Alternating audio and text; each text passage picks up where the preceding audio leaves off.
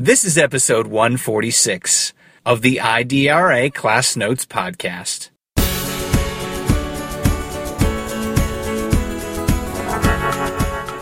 One of the things that IDRA has to do is take policy and present it in parent friendly terms. Once they understand it, they take action on it. There is a very clear understanding that the latest new requirements of graduation in Texas has kind of opened the gates for a lot of poor minority kids to put in a non college track.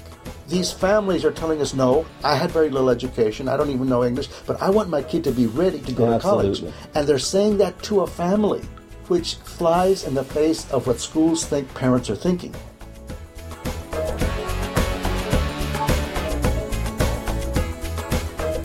Let me say good afternoon to everyone. This is Bradley Scott, and believe it or not, I am sitting here with uh, Mr. Aurelio Montemayor, who normally conducts many of our podcasts, uh, interviews, and conversations. Today, both Aurelio and I will just have a conversation around the issue of parent leadership and parent engagement in public schools, and that work connected with a school holding power and students graduating successfully from uh, high school. So, Aurelio, let me start off by saying hello, and I'm really looking forward to talking to you about this subject. I know it's one that you and I engage in conversations many times. Often. And so it'll be exciting for our listeners to kind of uh, sit in on and hear some of the things that we talk about. First of all, this whole area of parent leadership. What is it about? Why is it important? And generally, how is it connected to the notion of schools keeping students in through graduation? Well, you know, about 30 years ago, we had talked about IDRA's work in education advocacy had to include parents because they can be the strongest voice for kids. And one of the things we know in the world of family engagement, parenting is a big issue, and there's companies that do it, and schools, and there's curriculum stuff. And it's important. Parents need support. But IDRA was really not interested in helping fix a parent or teach them how to be better parents. It's a worthwhile cause, but not of interest because our focus is institutional change, making schools excellent, and a parent helping a child with their homework at home, although that's important, is not directly changing or influencing the school to be better. Absolutely. And so family leadership for us is families really taking on being a force for excellence for the public neighborhood schools, especially parents that happen to be poor or of color or are the ones not being listened to in school. So the family leadership model has been important, but also we redefine leadership and not necessarily one person as spokesperson, a, a loudmouth parent in some cases, but that it's a community thing. And so, you know, this is the 29th year. 2014 is our 29th report to the state in terms of the state of attrition. Right. How many children are we losing in our schools, in our high schools especially? We even changed the idea of dropout to an institutional responsibility as holding power. And one of the things about data is that some data is for parents as individuals doesn't make much sense. If I'm a parent of a child that is in school and I see reports on attrition, well, that's the number of kids that left. And I say, well, mine hasn't left, so it doesn't apply to me. Sure. So one of our challenges, how do we take the data that we produce and make it meaningful and actionable for parents? So one of the things we discovered quite early was when you value parents, you know that parents value their kids' education and it's not hard for them to talk to other parents. So part of the leadership is just interviews and dialogue among families. So if we're working with a group of parents and we're saying, this data just came out and it's pointing to the high schools in your area where you are.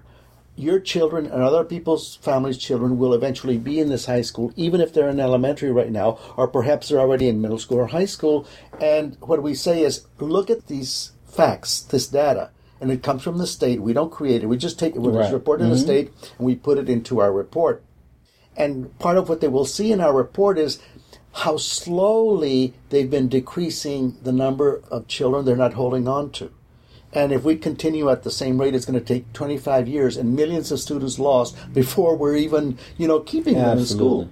And of course, the parents then look at that, use that data, and interview other parents about what their thoughts are about the excellence of their school, what their schools are doing. And it fits in with our model of leadership for several reasons. Our model of leadership is based on mutual respect and communication. One of the things that schools rarely do is communicate in an authentic way with parents. There might be a meeting where they want to get information into the parents' ears, Mm-hmm, you know, or they're, they'll send stuff home with the kid. And even if, if it's bilingual, let's say we're talking about Spanish speaking parents, a little note that's in English and in Spanish is no more useful than the junk mail that we get at home. I mean, that's for all practical purposes. Whether you're poor, middle class, tall, short, I mean, parents, you deal with that kind of stuff like that. But let me ask you, in that process of uh, parents and schools communicating, it seems to me that many times school folks don't hear or listen to parents in the right kind of way. No, because even when we see an effective parent outreach worker that brings 30 parents together, Mm-hmm. then they're a captive audience for what the school needs to tell them. There's always stuff, and they'll bring in all kinds of program people saying, okay, we spoke to these parents. Yeah. But you don't say, well, what did you hear from them? How From did you them, listen to them? exactly. The only parents they listen to are the very assertive middle class parents that are lawyers or doctors or whatever and go there, or a middle class mom who says, You will listen to me. And those few get listened to. Who knows what results it has, but you have to be a very aggressive parent. Exactly. and that aggressiveness yes. may be viewed as being very negative. Oh yeah, especially Yeah. if it's poor or a parent of color. Yeah. Oh, you know, they're, they're- it's aggressive. It's, it's it's it's an attack on the school.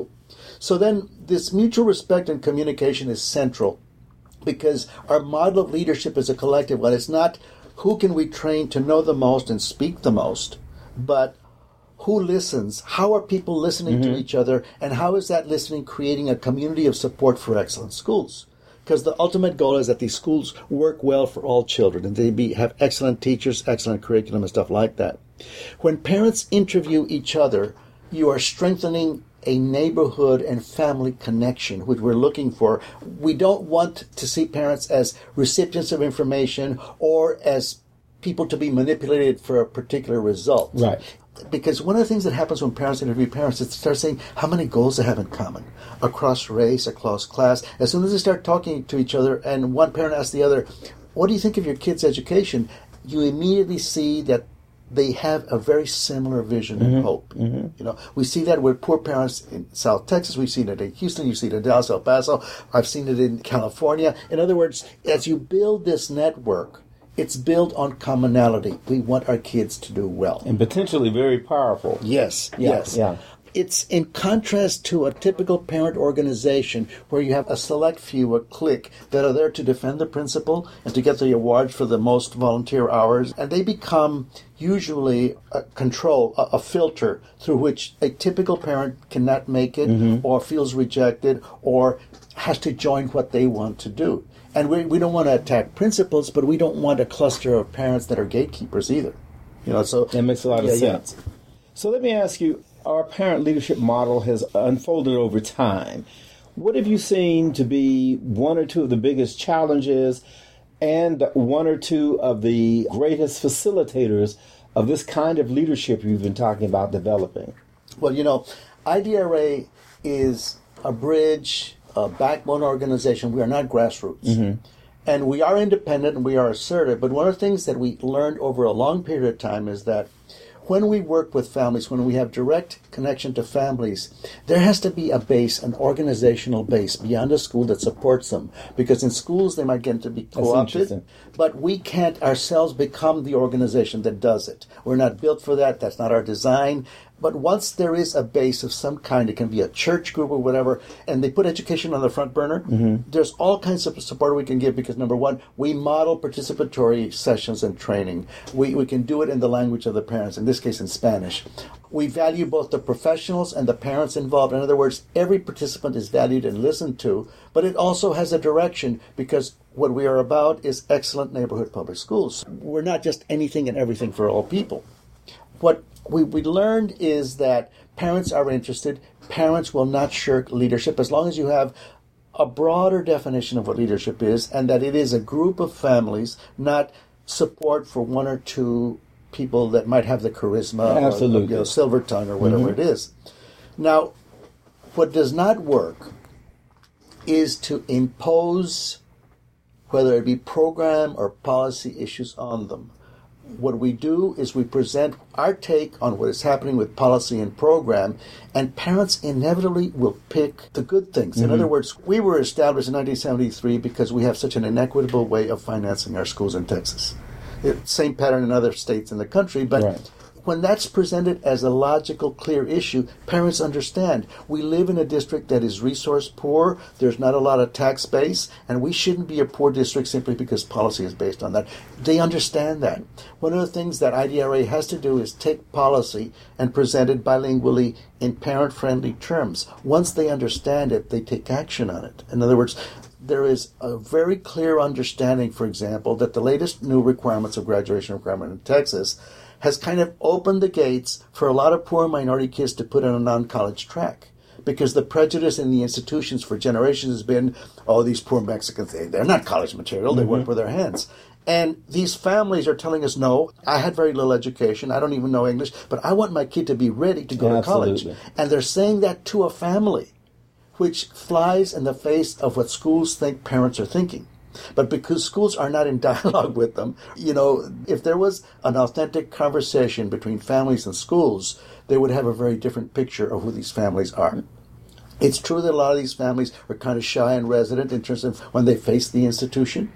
But in a community setting, they're quite verbal. In fact, you can't shut them up. They're also really intelligent about making choices. They don't know about Algebra 2 themselves, but they know that if the kids aren't getting the lesson retaught in a way they can understand, they're not going to learn Algebra 2. Absolutely. If the kid is not encouraged to ask questions and the questions are not answered, they know that that's bad teaching.